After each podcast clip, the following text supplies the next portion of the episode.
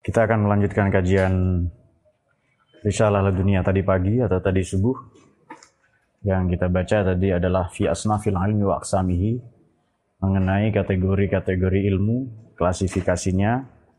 Pada bahagian yang pertama adalah ilmu usul. Mula-mula kita bicara ilmu tauhid dan pada kesempatan ini kita akan membincang mengenai ilmu tafsir. Bismillahirrahmanirrahim. Qala rabbi shrah li sadri wa yassir li amri wahlul 'uqdatam min lisani yafqahu qawli. Subhanaka la ilma lana illa ma 'allamtana innaka Quran mu'allif. Rahimallahu ta'ala bihi wa nafa'ana bihi. Idina dinullah amin. Wa min ilmil usuli dan sebahagian dari ilmu usul yakni ilmu tafsir. Final Qur'ana maka sesungguhnya Al-Qur'an adalah min a'zamil asya adalah sesuatu yang paling ini superlatif ya. Sesuatu yang paling luhur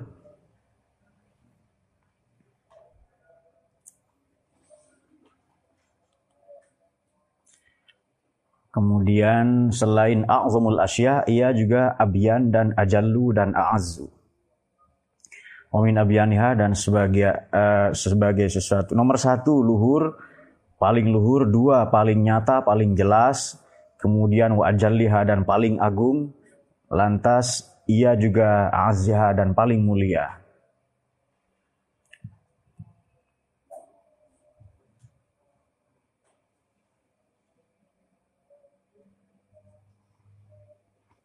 Wafihi dan ialah dalam Quran minal muskilatil kathirah terdapat banyak sekali muskilat-muskilat. Terdapat banyak sekali problematika. Terdapat tidak sedikit soal persoalan yang bagaimana mala yuhitu bihakul aqlin. Mala yuhitu yang tak terjangkau oleh akal. Biha dengan muskilat itu. Mala yuhitu. Ini kalau terjemah harfiahnya yang tidak bisa meliputi biha dengan asya, kullu aklin, seluruh kecerdasan atau intelek manusia. Cuma saya pakai terjemahan yang paling mungkin teman-teman memahami. Mala yuhaitu biha kullu aklin, sesuatu yang tidak terjangkau akal.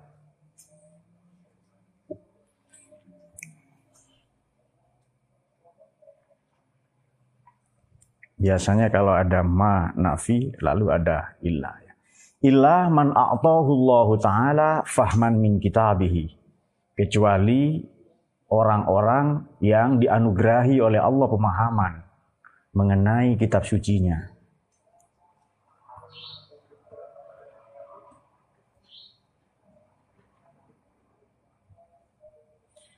Kanjeng Nabi SAW bersabda, "Ma min ayatin min ayatil Qur'an illa walaha dhahrun wa batnun wa libatnihi batnun ila sab'ati abdun.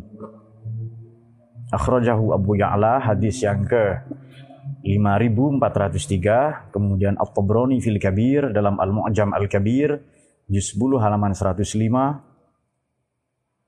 nomor hadisnya adalah 10107 kemudian juga dalam Ibnu Hibban yang ke-75 hadis An Ibnu Mas'udin radhiyallahu an. Lafdhuhu unzilal Qur'an ala sab'ati ahrufin likulli ayatin minha zahrun nabatnun.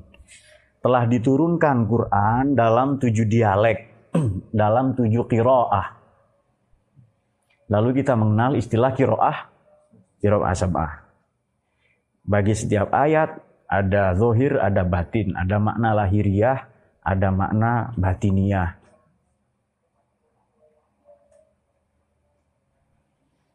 Ya bagi sufi ini ya makna sufi. Bagi para filosof ya makna yang filosofis. Seperti juga sering kali kita melakukan itu. Tidaklah mamin ayatin, kita kembali ke redaksi di tengah halaman 39 itu, tidaklah dari ayat-ayat ayat dari ayat-ayat Quran kecuali Walaha bagi ayat itu ialah bagi ayat zahrun wa batnun, makna lahiriah dan batiniah. Tetapi wali batunihi batnun bagi mati sampai tujuh lapis makna batin.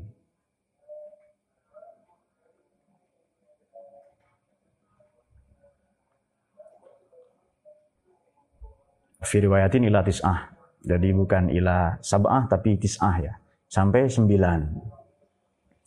Bahkan kalau kata Imam Jalaluddin Asyuyuti ada 72 ribu makna.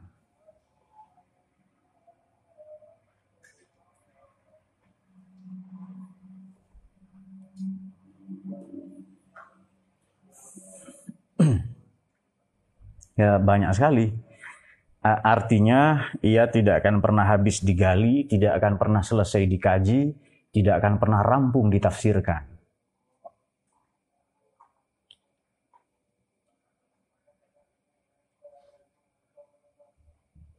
Tidak akan pernah habis digali, tidak akan tuntas dikaji, tidak akan pernah selesai ditafsirkan, serta ia tidak akan pernah purna untuk terus didiskursuskan. Kelihatannya kalian perlu belajar bahasa seperti itu ya. Supaya kaya bahasa kalian. Bahasanya enggak platform-platform. Dua tahun platform tok. Gitu. Ada kemajuan lah itu. Nanti belajar sama Ustadz Yani itu. Beliau jago kata. Apa apa yang salah dengan betul Heri kan ya? Betul, ini saksi mata. Di samping ada tiga perempuan waktu di sini ya. Sungguh-sungguh menyaksikan beliau jago kata itu. Kemudian wa fi riwayatin la dis'ah. Qala sallallahu alaihi wasallam. Likulli harfin min hurufil Qur'an haddun wa likulli haddin matla. Bagi setiap huruf Quran ini ada had. Wa likulli haddin matla. Ini juga kerap kali dikutip oleh Sayyidina Ali. Hadis ini diriwayatkan oleh Imam At-Tabrani dalam Al-Mu'jam Al-Kabir uh, juz 9 halaman 136 Nomor hadisnya 8668 lagi-lagi dari Ibnu Mas'ud radhiyallahu an. Hadis ini hadis mauquf. Bagi setiap huruf dari huruf-hurufnya Quran itu terdapat had. Walikulli hadin matla. Ini Ustadz Yani penasaran saya menerjemahkannya bagaimana. Saya kira Ustadz Habib juga penasaran. Gimana ya nerjemahin ini ya? Bagi setiap huruf dari huruf Quran itu ada had, ujung, dan bagi setiap ujung ada permulaan. Kayaknya sudah selesai nih di sini nih, had ini. Ini makna paling definitif, otoritatif. Rupa-rupanya pada setiap had ada matla, ada permulaan lagi. Sampai kata Imam Asyuyuti ada 72 ribu makna. Allah Ta'ala akhbaro fi fil Quran yang jamil ulumi dan Allah Ta'ala akhbar mengabarkan menginformasikan fil Quran an jamil ulum dari semua pengetahuan. Ini yang sering kita sebut Quran itu sebagai sumber pengetahuan ya. Apakah itu uh, uh, uh, wajaliyil maujudat khafiyiha wa kabiriha. Hal-hal yang jelas khafiyah dan hal-hal yang samar atau hal-hal yang konkret dan hal-hal yang abstrak, hal-hal yang kecil maupun yang besar serta wa mahsusiha dan yang indrawi wa kuliah dan apa-apa yang masuk akal atau rasional. Ila hadhil isyara bi qouli ta'ala wala rabbin wala yabisin illa fi kitabim mubin. Tidak sesuatu dari benda-benda yang basah juga yang kering, biji-bijian, tanaman. Illa fi kitab mubin. Ya kecuali sudah ada semua. Mungkin terjem untuk tidak kamar tidak pula sesuatu kamar yang lembab maupun kamar yang bersih yang steril. Semua fi kitab mubin. Itu semua fi ada dalam kitab mubin ya dalam loh mahfud.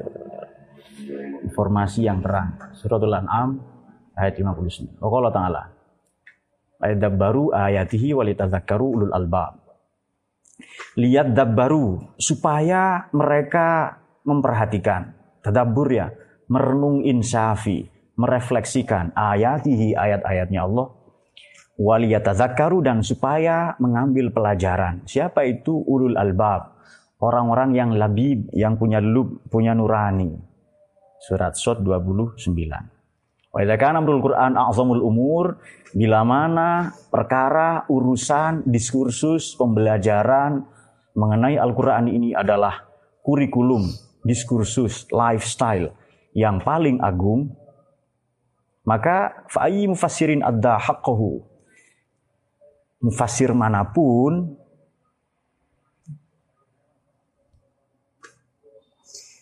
bisa uh, uh, uh, uh, menunaikan atau mendatangkan, menjalankan hak-haknya, otoritasnya dalam menafsirkan ya, menunaikan kewajiban intelektualitasnya, melakukan pendekatan-pendekatan epistemologis untuk menafsirkan, untuk mendekati secara hermeneutik kepada ayat-ayat Al-Quran. Hak-haknya ini hak intelektualnya, karena ia mufasir ohdatihi dan ilmuwan mana pun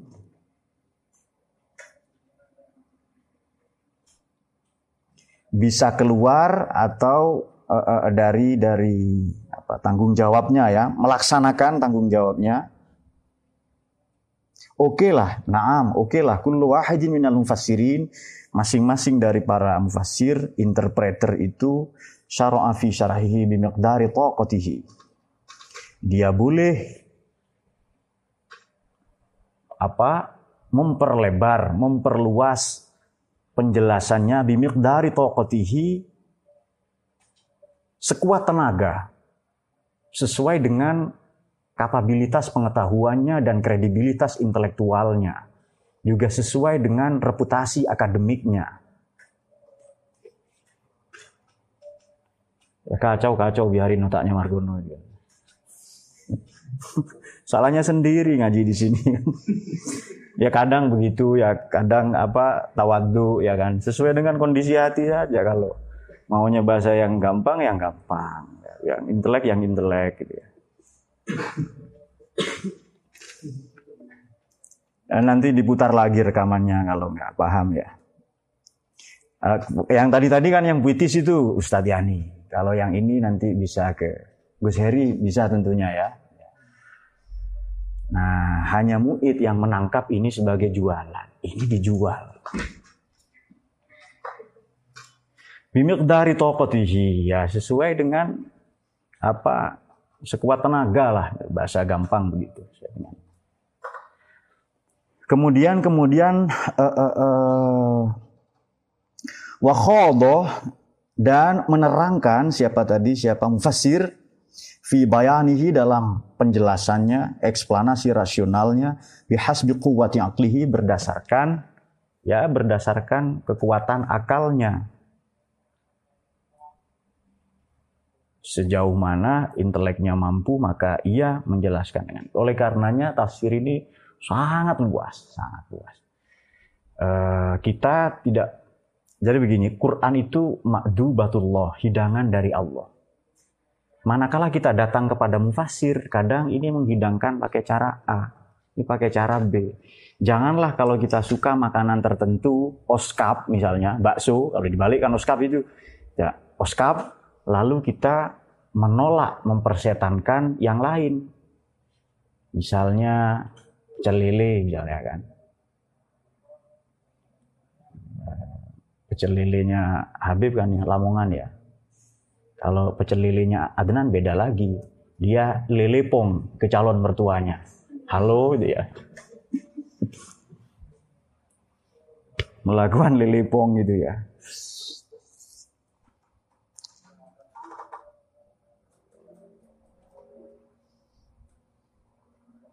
Nanti di kajian setelah ini untuk yang tua-tua itu berikan kajian metafisik itu khusus untuk uh, ada apalah ya raja-raja atau bacaan-bacaan untuk supaya yang pacaran langsung pisah dengan pacarnya. Fatwa ini ya, fatwa ya. Oh ya fatwa, tidak bisa ditolak kalau fatwa. Kalau ngaji ada forum diskusinya, kalau fatwa nggak bisa. Gitu. Kemudian wa qadra bihasbi quwwati aqlihi wa qadri kunhi ilmihi. Dan sesuai dengan hakikat atau batas ambang terjauh pengetahuannya. Fakuluhum maka mereka semua mufassirin qalu bil haqiqati ma qalu. Ya, menyatakan dengan sebenar-benarnya apa pun yang mereka katakan. Wa ilmul Qur'ani, adapun ilmu Qur'an, ulumul Qur'an, Qur'an studies, ya dulu ala ilmil usul wal furu wasyar'i wal akli. Jelaslah bahwa cakupan Quran itu, ulumul Quran adalah mengenai ilmu usul, furu, syar'i, akli. Yang kemarin kita bahas ada dua. Ilmu usul ini ilmu yang utama. Apa itu ilmu tauhid dan ilmu tafsir? Nah, ini menurut Imam Ghazali ya. Meskipun nanti di Ihya itu ada tambahan. Kalau di Ihya itu ada ilmu etis, ada ilmu etika. Makanya mula-mula Imam Ghazali ini rahimahullah segera menyatakan ilmu itu dua, mahmud dan mazmum. Ada mahmudah, ada mazmumah. Ada yang terpuji, ada yang tercela. Fal mahmudu nau'an, fardu ain, fardu kifayah. Ada yang wajib secara personal, wajib secara kolektif. Fal mahmudu nau'an yang uh, terpuji ada dua, ada fardu ain, fardu kifayah. Yang fardu kifayah dua, ada yang bidoruri, ada yang sekarang urgen, ada yang bitarohi, boleh nanti kapan-kapan sesempat-sempatnya. Yang bidoruri ilmu tib ilmu hisab, yang bitarohi banyak sekali. Salah satunya ilmu menjahit, ilmu khiyatoh. Dan khiyat, jarum ini disebutkan di Quran hatta yalijal jamalu fi sammil khiyat sampai dalam Al-Qur'an ya. Dalam Al-Qur'an disebutkan hatta yalijal jamalu fi sammil khiyat. Sampai unta masuk ke lubang jarum. Paku disebutkan. Martil disebutkan. Kemudian pisau disebutkan. Wa'ati min hunasikinan ya kan, masing-masing dikasih pisau.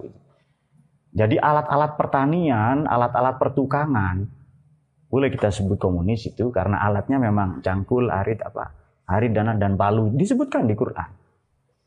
Nah, kalau mau cari-cari dalil cocokologi.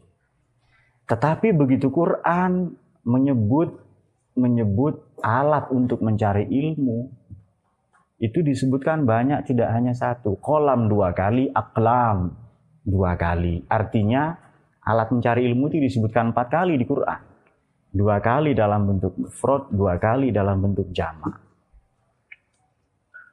Paku itu ya, itu cerita Nabi Nuh itu yang.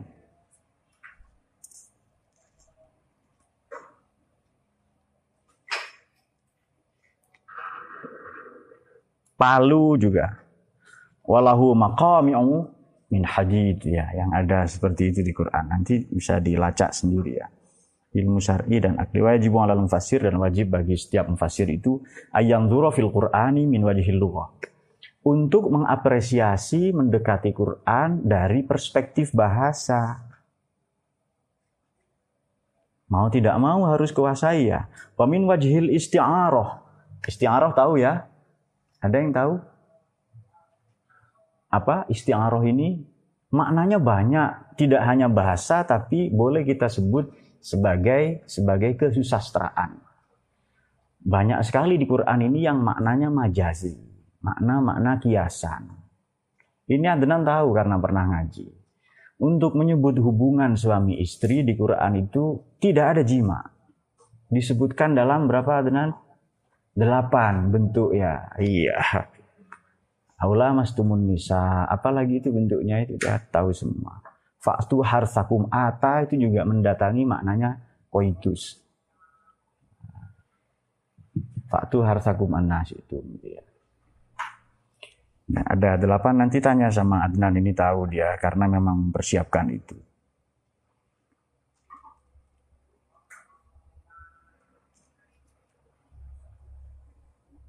Nggak tahu dia mempersiapkan dengan siapa karena mengikut feminis dia mungkin mempersiapkan dengan sesamanya ya. Kemudian wamin wajhi tarki bil lafzi dari susunan kata, wamin wajhi maralti bin nahi dan juga dari tingkatan-tingkatan gramatika. Juga dari aspek wamin wajhi adatil Arab, juga dari aspek budaya budaya Arab.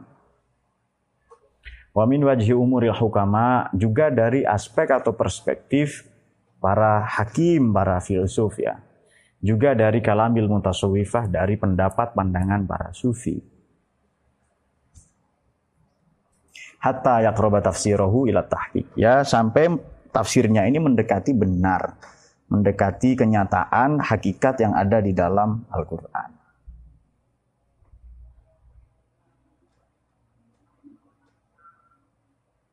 Walau yaktasiru ala wajhin wahid, bila mana si mufassir tadi hanya melihat, ya tasir ini memperpendek ya, melihat saja. Hanya melihat mengacu pada satu sisi, pada satu aspek saja. Wayakna ulantas merasa puas fil bayani dalam penjelasannya itu bifandin wahid dengan satu disiplin ilmu ya maka dia lam yakhruj an ahdil an uhdatil bayan dia tidak keluar dari tanggung jawab penjelasan atau tanggung jawab memberi pengajaran. Nah, eksplanasi tadi itu. Lantas wa tawajjahu alaihi. Dihadapkan pula alaihi kepada si mufasir hujjatul iman wa iqamatul burhan. Ya hujjah tentang iman dan mendatangkan burhan, penjelasan bukti-bukti. Sebahagian dari ilmu usul Tadi kan ilmu usul itu nomor satu tauhid, eh, kemudian yang pertama kan ilmu itu ada dua, ada kismain, yang pertama syar'i, yang kedua akli. Kemudian kemudian eh, ilmu syar'i itu dibagi dua, yakni usul dan furu. Yang usul nomor satu tauhid, nomor dua tafsir, dan nomor tiga ilmu hadis. Amin ulumil usuli aidon ilmu akhbar yakni ilmu-ilmu tentang riwayat-riwayat dari Nabi. Maknanya adalah hadis maupun sunnah. Secara gampang, apa sih bedanya hadis dan sunnah? Hadis ini ya perkataan, perbuatan maupun persetujuan Nabi. Secara gampang itu yang disepakati ya. Uh, ada juga nanti hadis yang datang kepada orang-orang tertentu. Ada juga hadis yang diriwayatkan oleh Nabi kepada jin. Ada kitabnya Akamul Marjan fi Ahkamil Jan. Ada juga kepada para sufi ya, kepada para kekasih Allah. Ada juga ada juga sunnah. Sunnah ini implementasi dari hadis Nabi yang dilakukan oleh para sahabat. Jadi sunnah Nabi, sunnah sahabat. Jadi implementasi dari hadis itu yang menubuh atau menjadi tradisi. Seperti apa terawih ya itu sunnah. Kecuali bagi penganut mazhab terawih ekspres ya. Saya mengikuti mazhab itu juga karena di, kalau kelamaan di demo biasanya nanti. Baik, nanti untuk Ustadz Yani ada ilmu syair ya, puisi itu. Kenapa? Karena kanjeng Nabi itu Shallallahu Alaihi Wasallam afsahul Arab wal Ajam. Beliau orang yang fasohatul lisan. Bahkan tidak hanya fasohatul lisan, tapi juga seluruh perilaku. Nabi ini orang yang paling fasih di seluruh dunia.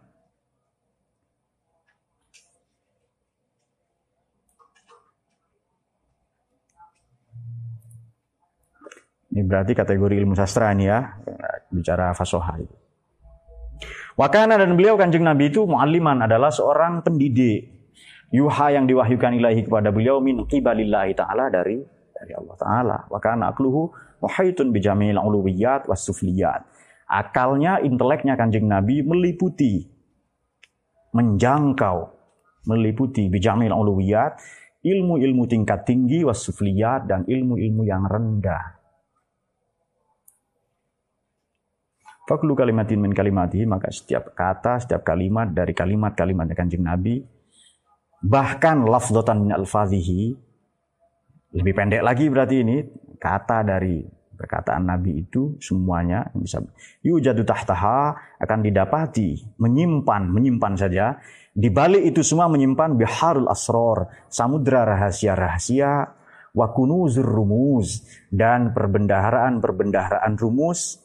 Fa'ilmu akhbarihi, maka adapun ilmu akhbarnya Nabi ini, Wa ma'rifatu ahadisihi Pengetahuan mengenai hadis, akhbar, berita-berita riwayat dari Nabi, mengetahui hadis-hadis beliau adalah amrun azim, sesuatu yang agung.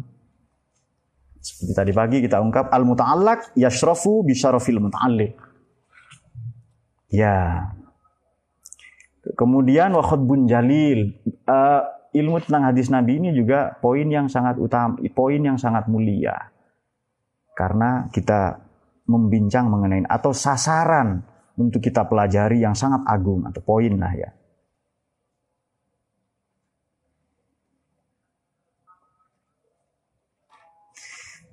Nah, Imam Ghazali melanjutkan layak daru layak uh,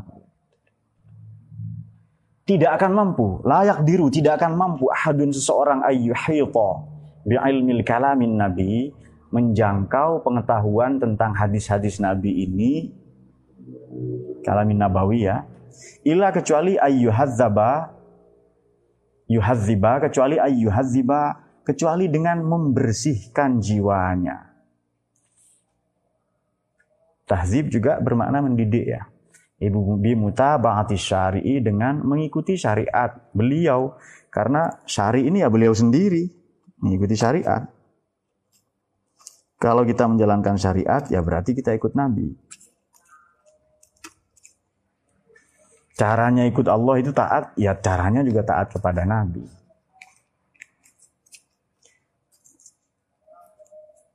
Kemudian selain metodenya ini berarti ya tahzibun nafas. Mendidik, membersihkan jiwa. Mendidik rohani, membersihkan jiwa. Metodenya itu loh. Untuk menjangkau hadis-hadis, kalam, kepribadian, keteladanan semua caranya dengan bimuta ba'ati syari, mengikuti orang yang membawa syariat, ikut Nabi. Kemudian yang kedua waya ayyuhazziba wa yazilal a'waja wijaj menghilangkan subhat-subhat atau yang melenceng dari kata aywaj ya di Quran ada ayat itu Alhamdulillahillazi anzala ala abdihi kitab wa lam yaj'al lahu. Di surat apa itu? Ah, surat Kahfi ya. Kalau hafal 10 ayat surat Kahfi ayat 1 sampai 10 di Allah menjauhkannya dari fitnah dajjal. Baik dajjal nanti maupun dajjal kontemporer, jadwal sekarang apa dajjal sekarang. Maupun dajjal nanti kan klasik kan jadwal yang itu kan. Dajjal yang dajjal-dajjal kosmo lah itu. Kalau hafal 10 tadi ya. Ini wajah, bagaimana hasana, masih abada, wa yudhilal walada, malah nah, itu sampai 10 ayat nanti itu. Kalau hafal itu nanti Anda hafalkan. Cara menghafalkan bagaimana? Tulis yang besar. Tapi saran untuk Margono nulisnya harus persis dengan yang di Quran, jangan ngarang-ngarang sendiri tulisan itu. Nah tulis yang baik, Anda bisa membaca ketika sholat nanti. Tempel di tembok misalnya ya. Bisa dibaca kalau Anda sehari sholat ini 100 rokaat, hafal dalam dua hari. Itu. Nggak usah banyak-banyak dia. Kemudian kemudian angkol bihi dari hatinya bitakwi misyar'in nabi caranya lagi-lagi menegakkan syariatnya kanjeng nabi. Syariat ini apa sih? Banyak kita singgung syari itu loh apa? Makna harfiahnya jalan. Makna yang lain terang. Kalau digabung ya jalan yang terang, jalan yang luas. Uh, syariat ini bu bukan tujuan loh ya, ini cara. Tujuannya semua ke Allah semua. Ya ini jalannya Nabi. Ya seperti ini salah satunya syariat. Ada orang salah paham. Katanya kalau ziarah kubur itu bukan syariat, ghairu syar'i, bid'ah. Selamatan bid'ah. Tahlil istighosah bid'ah itu. Giliran poligami enggak katanya itu. Nah, padahal poligami bisa bid'ah juga. Bisa saja menjadi bid'ah itu ya. Kenapa? Dia istri satu keteteran, anaknya terlantar di mana-mana Nah, perlu diketahui syariat ini apa pun yang baik itu syariat. Karena ada yang tidak berubah-ubah, ada yang sawabit. Ada syariat yang berubah-ubah, ada yang mutaghayyirat. Yang sawabit apa? Ya sholat, zakat, puasa, haji itu. Saya tidak akan berubah itu. Tapi aspek muamalat, pergaulan sosial, interaksi hubungan sosial, itu mutaghayyirat. Syariat yang berubah-ubah. Oleh karena itu, Kanjeng Nabi mengingatkan kita begini, apa pun yang menurut kebanyakan orang beriman baik, pasti menurut Allah baik. Marwal mu'min hasanan indallahi hasanun. Misalnya, mendirikan yayasan, tidak ada dalilnya di Quran hadis, sudah dirikan saja. Mendirikan, mendirikan lembaga kursus, misalnya kursus eh, apa namanya tryout pranikah selama tiga bulan untuk dayat pendidikan seks usia dini. Pendidikan. Tidak usah dididik, sudah ahli dia. Guru, gurunya yang kalah. Itu. Misalnya tutornya dokter siapa itu yang kacamata itu ya? Apa? Kok tahu semua? Dokter itulah misalnya, dokter A misalnya ya. Eh, dokter A dokter Ayat dan Airus ya. Ah, di, dibully malah di dianiaya lah oleh kedua itu. Belakangan juga ada orang begini, NKRI ini harus bersyariah. Loh, NKRI ini sudah syari. Ngapain bersyariah? Kita sudah sesuai dengan syariat Islam. Tunjukkan ke saya mana yang tidak sesuai. Pancasila misalnya. Tuhanan, kemanusiaan, persatuan, permusyawaratan, keadilan. Itu Quran hadis semua. Mana yang tidak syar'i itu mana? Nah itu orang-orang yang uh, belum lama inilah ada aliran-aliran seperti itu. Aliran anyaran begitu itu yang uh, kurang ngopi biasanya. Ngopinya kurang jauh ya. Bahkan kalau Anda membaca biografi Imam Ghazali ya, Imam Ghazali ini pernah mau masjid itu ditutup. Udah tutup saja masjid di segel, di Khurasan. Ditutup itu. Kenapa? Ada debat tentang terawih. Jadi beliau sering kalau sholat itu pindah-pindah dari masjid ke masjid. Tujuannya apa? Tarawih ini kan dari kata tarwih, rohah, istirahat. Sholatnya santai banget itu loh, tenang-tenang. Setelah empat salam, ngopi dulu, nanti sholat. Sebenarnya begitu terawih itu. Soli sudah terawih, ya Allah saya niat sholat santai-santai. Ah, bahwa di belakang ada ya gitu ya, yang apa? Lu agama itu lunak ya, agama itu gampang. Lunak bahasa yang disukai Harry kenyal.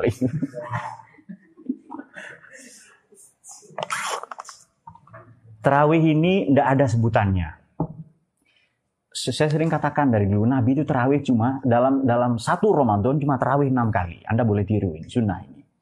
Di masjid tiga kali, di rumah tiga kali. Versi riwayat Sayyidina Umar kalau sholat di masjid kanjeng Nabi 20 agak cepat. Kalau di rumah 8 rokaat itu riwayat Sayyidah Aisyah itu. Allah Terserah ikut mana mungkin jadi jalan tengahnya begini. Kalau sholat Anda 8 agak lama. Kalau 20 agak cepat. Jangan jangan 20 sangat cepat. Atau seperti organisasinya Habib ini. Ambil jalan tengah Pak daripada berdebat itu. Nggak usah terawih ya. Nah Imam Ghazali ini pernah mau terawih ya. Rahimahullah. Beliau mau jalan malam itu sholat di situ. Debat dua orang ini, dua orang imam. Delapan, dua puluh, delapan. Kemudian beliau maju, ada apa ini? Kan beliau di belakang. Ada, apa? Pokoknya delapan, pokoknya dua puluh. Lalu kata beliau, tutup saja masjid ini. Katanya. Kemudian, ya, kamu siapa? Sok-sokan baru datang katanya. Oh nyuruh nutup masjid. Lalu kata beliau orang tua tadi itu, bersatu itu wajib, terawih sunnah. Udah tutup saja masjid ini. Lalu orang ngasih tahu, itu Imam Ghazali. Lalu diam semua. Akhirnya beliau yang dipersilahkan maju menjadi imam. Akhirnya yang tadinya mau sholat 8 ikut jadi NU, ikut 20 juga. Karena beliau ngimami 20. Kenapa? Kalau di masjid 20, ikut riwayat Sayyidina, Sayyidina Umar. Kalau di rumah berapa tadi? 8. Jangan di masjid nggak sholat tapi menghujat yang 20, di rumah nggak sholat menghujat yang 8, ya kan? Apa pun itu sunnah, itu pilihan Anda. Agama itu gampang. Nah, jadi sama dengan kanjeng Nabi mau membakar masjid. Dan bukan mau, memang dibakar. Ini kalau ribut-ribut tutup saja masjid ini. Terawih sunnah kok. Yang wajib itu kita wa'tasimu bihablillah jami'an wala kalau terpaksa pakai ayat. Terpaksa. Kita bersatu ini wajib itu. siapa kamu? Siapa katanya? Sok-sokan lah imam. Ustadz Anyaran itu loh di masjid itu. Lalu ngasih tahu, oh, itu Imam Ghazali itu. Lalu orang diam semua. Karena apa? Takut dengan wibawanya lah ya udah sungkan.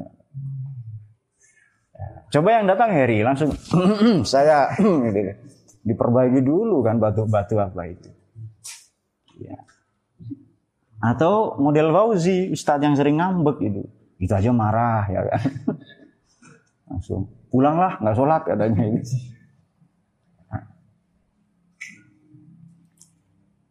Uh, di situ kalau ada pertikaian seperti tidak ada yang mau berdebat itu ya karena kalah dengan wibawa beliau ya Adapun berdebat juga pasti kalah. Oh ya sudahlah, akhirnya orang yang tadinya ngotot 8 ikut 20 juga itu. Mau keluar nggak enak paling itu ya lalu itu. Nah, itulah tujuannya ulama itu jangan di rumah tok itu. Anda harus keliling ke kampung-kampung. Anda datang ke musola, barangkali satu musola itu apa bacaan Qur'annya kurang baik, bacaan Qur'annya tidak benar. Lalu kita bisa perbaiki. Atau pendekatan inilah pendekatan puitis lah dari Ustaz Yani itu. Begitu imamnya salah, langsung Ustaz Yani itu. Aku bisa kalau aku mau.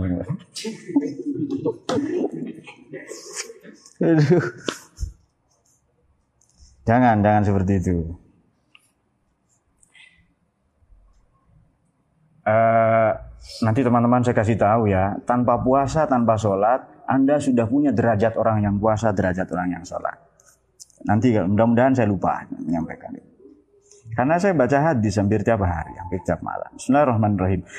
Waman aroda lama fi tafsiril Quran. Siapa pun yang ingin menyoal, mendiskusikan, buat satu wacana diskusi diskursus tentang tafsir Quran wa ta'wil akhbar dan takwil tentang hadis Nabi sallallahu alaihi wasallam. Serta wayasibu dan sampai kepada sawab atau memperoleh kebenaran fi kalamihi dari pernyataannya itu fayajibu maka wajiblah alaihi kepada man. Maksudnya orang yang mau membincang mendalami tafsir dan takwil hadis. Apa yang wajib? Awalan mula-mula tahsilu ilmi lughah. Ya. Menguasai lah. Memiliki ilmu bahasa wat tabahur dari kata bahri ini. Dari kata bah. Wat tabahur dan mendalami fi fannin nahwi dalam disiplin ilmu gramatika atau struktur tata bahasa. Warusuh serta menguasai. Rosaho ini makna aslinya akar. Kokoh tapi rusuh maknanya menguasai. Fi maidanil i'rab, menguasai ranah-ranahnya i'rab. Watasarrufi fi asnafi tasrif serta cakap ya lagi-lagi maknanya menguasai expert cakap dalam pembahagian atau kategori-kategori tasrif. Faina ilmu lughah karena ilmu bahasa itu adalah sulamun, tangga, wamirqatun dan estafet ila jami'il ulum Milkot ini fase ya. Tangga, tahapan, estafet, fase menuju semua ilmu-ilmu, semua disiplin ilmu. Alami, malam yang alami lughah, barang siapa yang tidak mempelajari al pada bahasa, fala sabila ilah, fala sabila lahu ila tahsil Ya, tidak bisa memperoleh ilmu-ilmu lain, nggak ngerti bahasa kok. Mau membaca buku-buku berbahasa Inggris, ya Anda kuasai bahasanya bahasa Arab terutama di pesantren ini wajib seharusnya bukan uh, ya plus nilai plus apa uh, alangkah baiknya bisa berkomunikasi ya bercakap-cakap. Tapi lebih baik lagi anda menguasai bahasa Arab secara tertulis. Ya seperti kemarin atau kapan kita singgung kita belajar menerjemahkan. Atau tadi pagi mungkin ya kita belajar menerjemahkan buka kamus ya. Membandingkan banyak terjemahan dengan itu kita akan sampai pada akan cepat nanti menguasai. Fa'innaman, karena sungguhnya orang aroda. Ayyas'uda sathan siapa pun yang ingin mendaki atau naik menuju tingkat naik sathan satu tingkat yang alaihi tamhidul mirqah maka wajib baginya mula-mula tamhidul mirqat apa itu? Memasang tangga awalan mula-mula. Semua ba'da zalik atau terlebih dahulu pasang tangga dulu, baru nanti naik ke tingkat, tingkat satu, dua, dan seterusnya. Semua ba'da kemudian setelah itu, maksudnya setelah naik satu tingkat tadi, ada tangganya, maka uh, yasudu, silahkan naik kalau sudah ada. Wa ilmu lugati adapun ilmu bahasa wasilatun azimatun adalah perantara yang agung. Wamirkhatun kabiratun ia adalah fase yang istimewa. Fala yastagni maka sangat membutuhkan siapa talibul ilmi pencari ilmu. Santri ini sangat membutuhkan. Kalau istagni maka sangat membutuhkan siapa talibul ilmi mencari ilmu anak kami luwati dari hukum-hukum atau hukum-hukum atau ketentuan-ketentuan dalam ilmu bahasa. Ya rumus-rumusnya apa itu tata bahasanya, fi'il isim, kemudian apa tada khobar dan sebagainya. Tada khobar kalau Ustadz Yani beda lagi. Saya mubtada uh, khobar itu kan banyak pak. Bisa dua bisa tiga kan? Buktinya mana? Ada di alfiyah. Wa akhbaru wa akhbaru bisnani au bi aksaro ayo khobarnya di belakang makmumnya itu boleh dua atau boleh tiga atau lebih banyak. Khobarnya dari Zimosari kemudian matropik yang lagi-lagi ditinggal menikah ya. kenapa Margono? Anda belum makomnya seperti Ustadz Yani. Anda Ya, pasti sesat ikut Anda itu.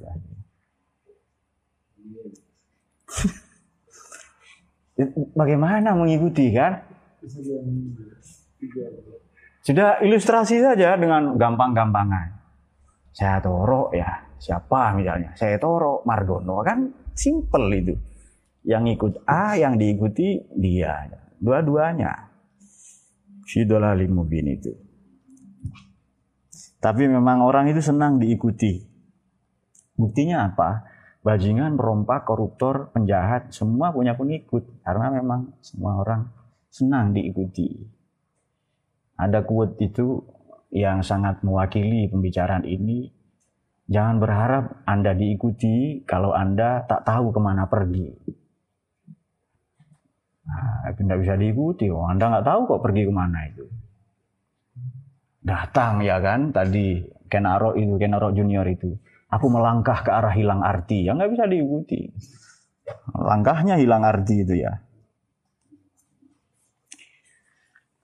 Tapi sudahlah saya sudah pensiun dari begitu begitu itu. Nah, males lah itu. Dan tidak ada gunanya sebenarnya. Bagi orang yang menganggap ada gunanya ya ya bagus. Saya menikmati kalau ada puisi atau lagu-lagu yang bagus ya apa syair-syairnya para sufi yang menenteramkan hati nah itu baru kita suka atau Quran itu sendiri yang nilai sastranya sangat tinggi seperti dikutip Imam Busiri itu ya. Kemudian Bismillahirrahmanirrahim. Fa'il mulu ilmu bahasa itu apa? Adalah aslul usul, adalah prinsip agung atau prinsip yang paling utama. Wa awwalu ilmi lughah adalah ma'rifatul adawat ilmu bahasa itu dalam konteks ilmu tafsir yang kita bicarakan adalah prinsip utama. Wa awwalu ilmi lughah dan itu adalah uh, uh, gerbang. Wa awwalu ilmi lughah permulaan atau gerbang dari ilmu bahasa adalah yang mengetahui adawat. Ya, mengetahui piranti-piranti alat-alat ilmu bahasa ini sekurang-kurangnya bisa nah nanti biar Ustadz Yani saja lah itu nah, karena beliau yang lebih tahu ya.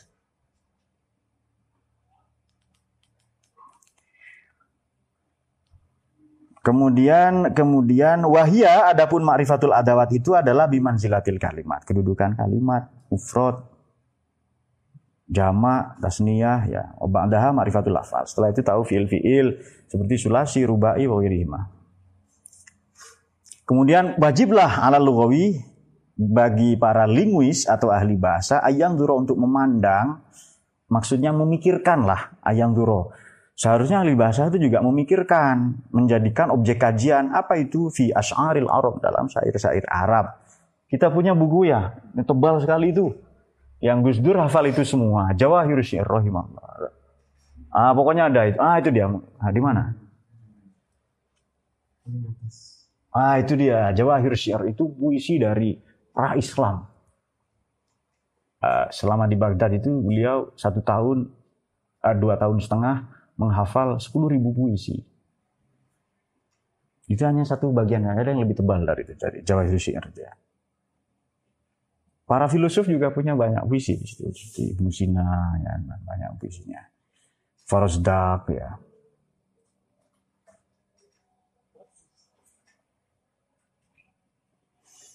Dan dahulu orang Arab itu biasa. Pernyataan Sayyidah Khadijah itu pada kanjeng Nabi adalah Nabi, hari-hari yang kulalui tanpa engkau, tanpa memandang wajahmu, tak kuhitung sebagai hari. Itu, terjemahan teksnya, terjemahan teksnya. Artinya bukan hari, nggak tahu siapa itu. Itu bukan hari itu. Dan itu biasa orang Arab itu begitu itu. Eh, eh, wong sebelum apa? Uh, sebelum apa? Sebelum perang saja baca puisi kok. Sebelum perang biasa.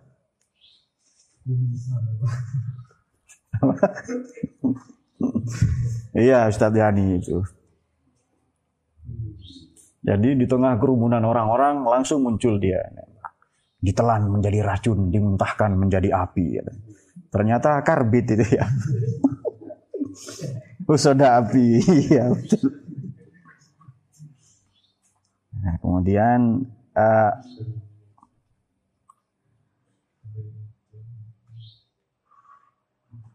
awalan. Oh wa aulaha. Apa yang paling utama? Ya puisi-puisi yang agung lah. Kemudian wa atqanuha asy'arul jahiliyah. wa atqan dan yang paling uh, poin-poinnya yang uh, dari dari puisi-puisi jahiliyah. Bagus kok banyak puisi jahiliyah yang bagus itu. Fa'inna fiha karena sungguhnya dalam puisi-puisi itu tanqihan. Nah ini Ustadz Yani pernah ngajar ini ya. Tanqihan lil khatir. Apa? Memperkaya gagasan.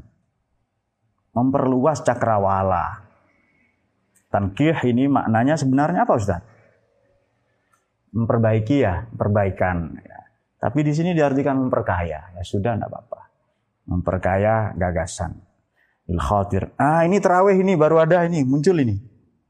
Watarwihan lin nafas dan menyenangkan hati.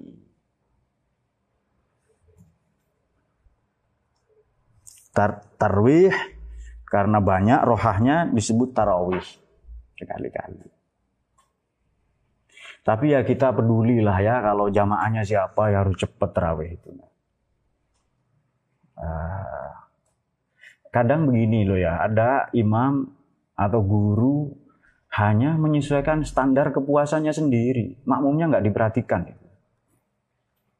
Pokoknya dia senang baca al-baqarah misalnya besoknya ditanya itu kan sama makmumnya. Pak, Pak Imam mau baca apa malam ini? Surat Al-Fil. Langsung kabur dia. Bakoro kan sapi, gajah kan? Al-Fil gajah. Dia mikir, gajah lebih besar dari sapi. Pasti dua jam nggak selalu kabur dia itu. Gajah kan, coba yang kecil-kecil lah. Surat Namal semut kan. Ternyata panjang surat Namal itu. Ini gimana gajah katanya.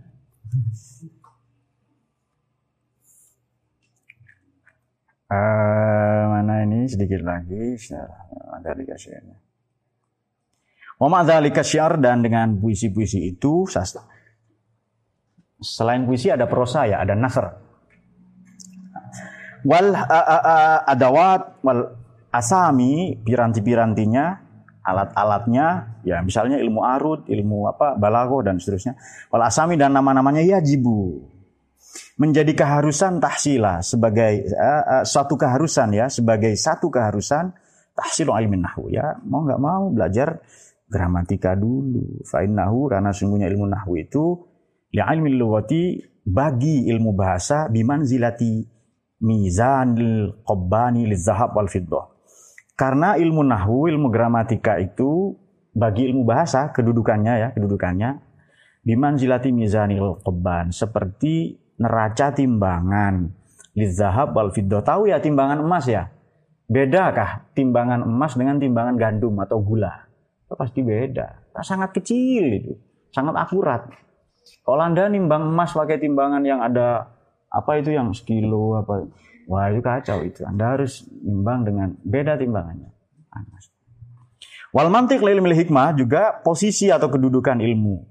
Logika bagi filsafat adalah uh, uh, uh, wal arud li syi'r juga kedudukan ilmu arud barusan kita singgung bagi ilmu bahasa waziro ilmu ukur bagi lil aswa lil aswab bagi kain-kain wal mikyal dan takaran lil hubub bagi biji-biji itu sama kedudukannya itu.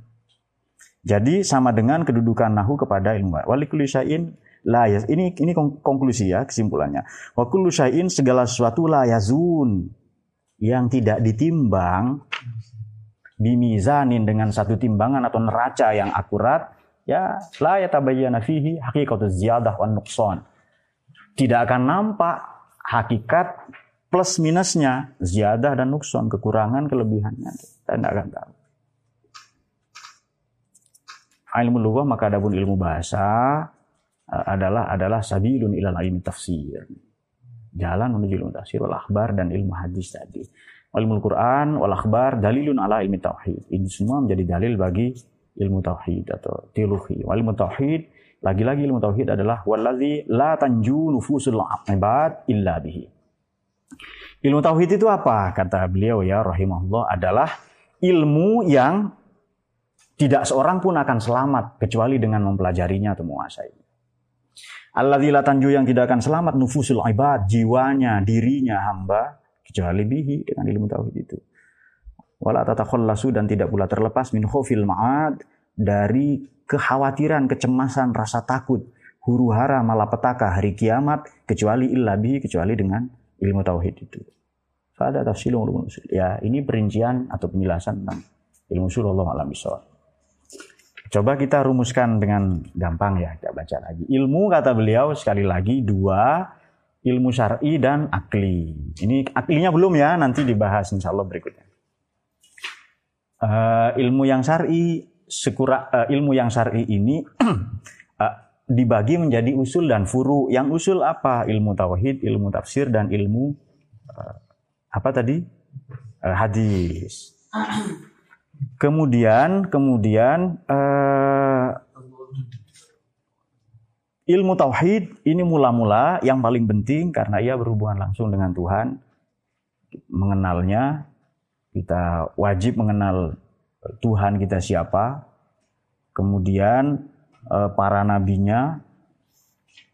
Sebab begini ya, di awal-awal waktu itu ya, Imam Ghazali itu menyinggung orang yang tidak kenal, orang yang tidak mengetahui sesuatu, ia cenderung akan menolak. Kenapa sih harus ada teori-teori misalnya? Nah, siapa yang mati itu kemarin? Hawking misalnya.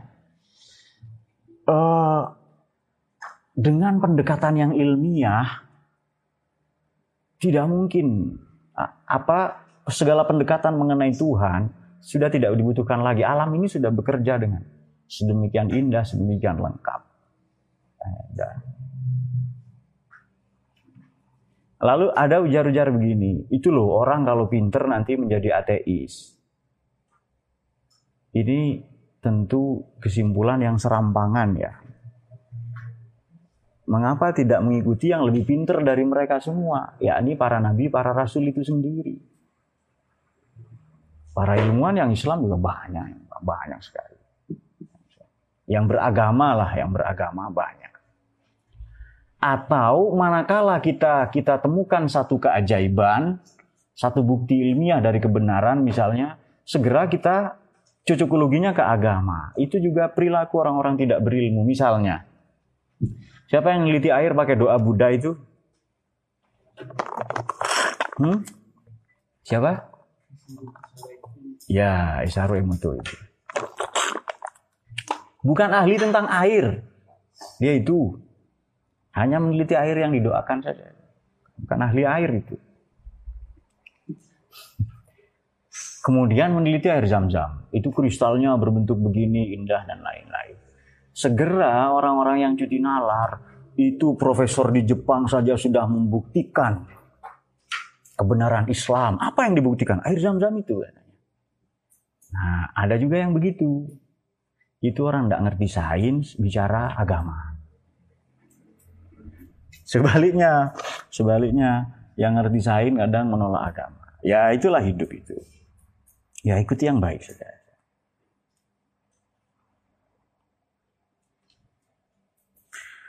Dan eh, kemudian kemudian tadi kita juga menyinggung ilmu tafsir ya. Itu azamul asya.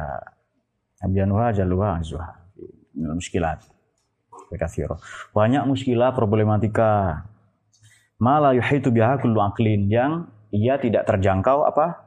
La yuhitu biha kullu aklin, tidak terjangkau oleh seluruh akal atau intelek manusia kecuali Allah fahman fi Kecuali Allah anugerahkan itu. Lalu dikutip juga di sini bahwa Quran itu memiliki makna lahir dan makna batin. Walibat nih batun nila sabdi amtun. Nah, karena bukan Bukhari dan Muslim dan karena tidak disohehkan oleh Albani, lalu tidak dianggap soheh misalnya oleh para wahaboy lah ya. Ya nggak apa-apa. Jadi mereka ya silahkan. Uh, Mu'jam ini kitab hadis yang gampang jadi kalau Anda mau tahu kitab hadis, hadis-hadis yang disusun secara alfabetis, bacalah Mu'jam. Kalau Anda ingin tahu sifat sholatnya Nabi, sifat puasanya Nabi, bagaimana terawihnya Nabi, jangan nyari di Bukhari Muslim, karena Bukhari dan Muslim itu global. Cari di Sunan, baru ketemu nanti itu. Sunan Abu Dawud, Sunan At-Tirmidzi. Kalau Mu'jam yang disusun secara alfabetis. A, lalu Ba, tapi alfabetis yang dimaksud adalah abajadun itu ya, abajadun, abajadun hawazun itu.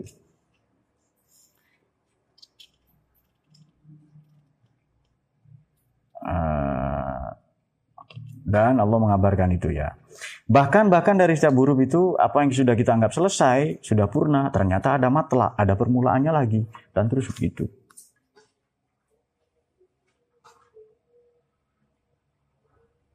Kemudian kemudian jadi teman-teman bisa bikin skema sendiri nanti untuk mempermudah ya. Untuk mempermudah ini hanya dan memang beliau tidak bicara panjang lebar di sini. Sebab sasarannya bukan itu nanti. Ini hanya mukaddimah saja. Tapi setidaknya teman-teman bisa bisa ini ya, bisa uh, mengambil kita bisa ambil beberapa poin.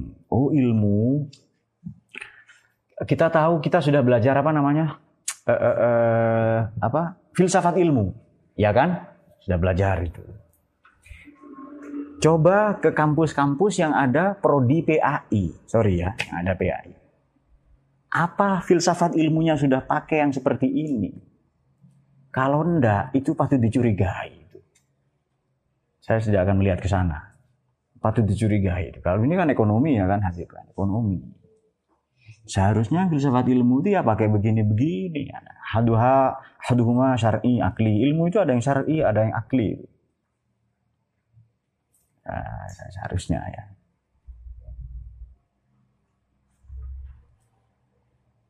Dan ini bagus itu juga.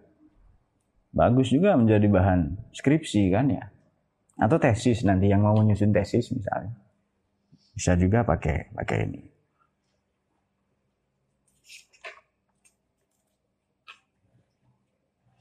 Oh ini kok ngawur tesis kamu ini. Oh, beginilah ilmu laduni pak.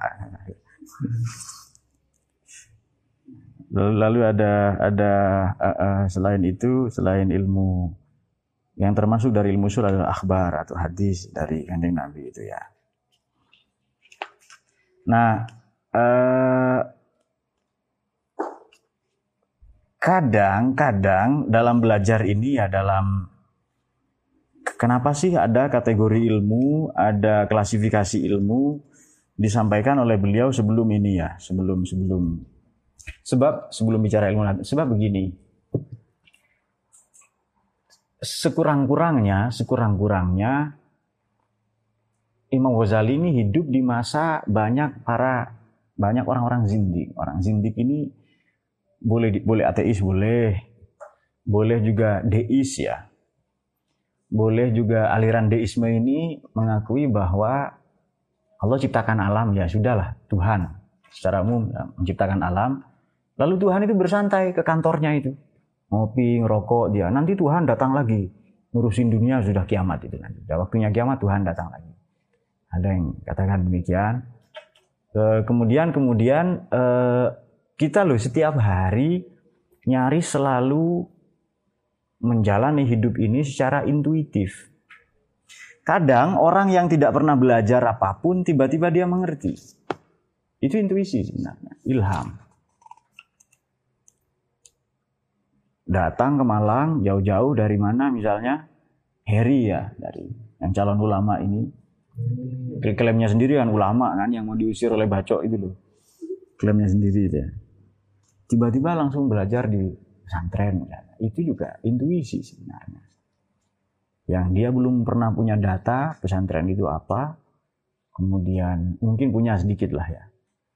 Tahu-tahu belajar apa yang aneh-aneh itu. Baik, eh, kenapa sih soal hadis sedikit? Kenapa sih kita perlu mempelajari ilmu hadis? Kenapa?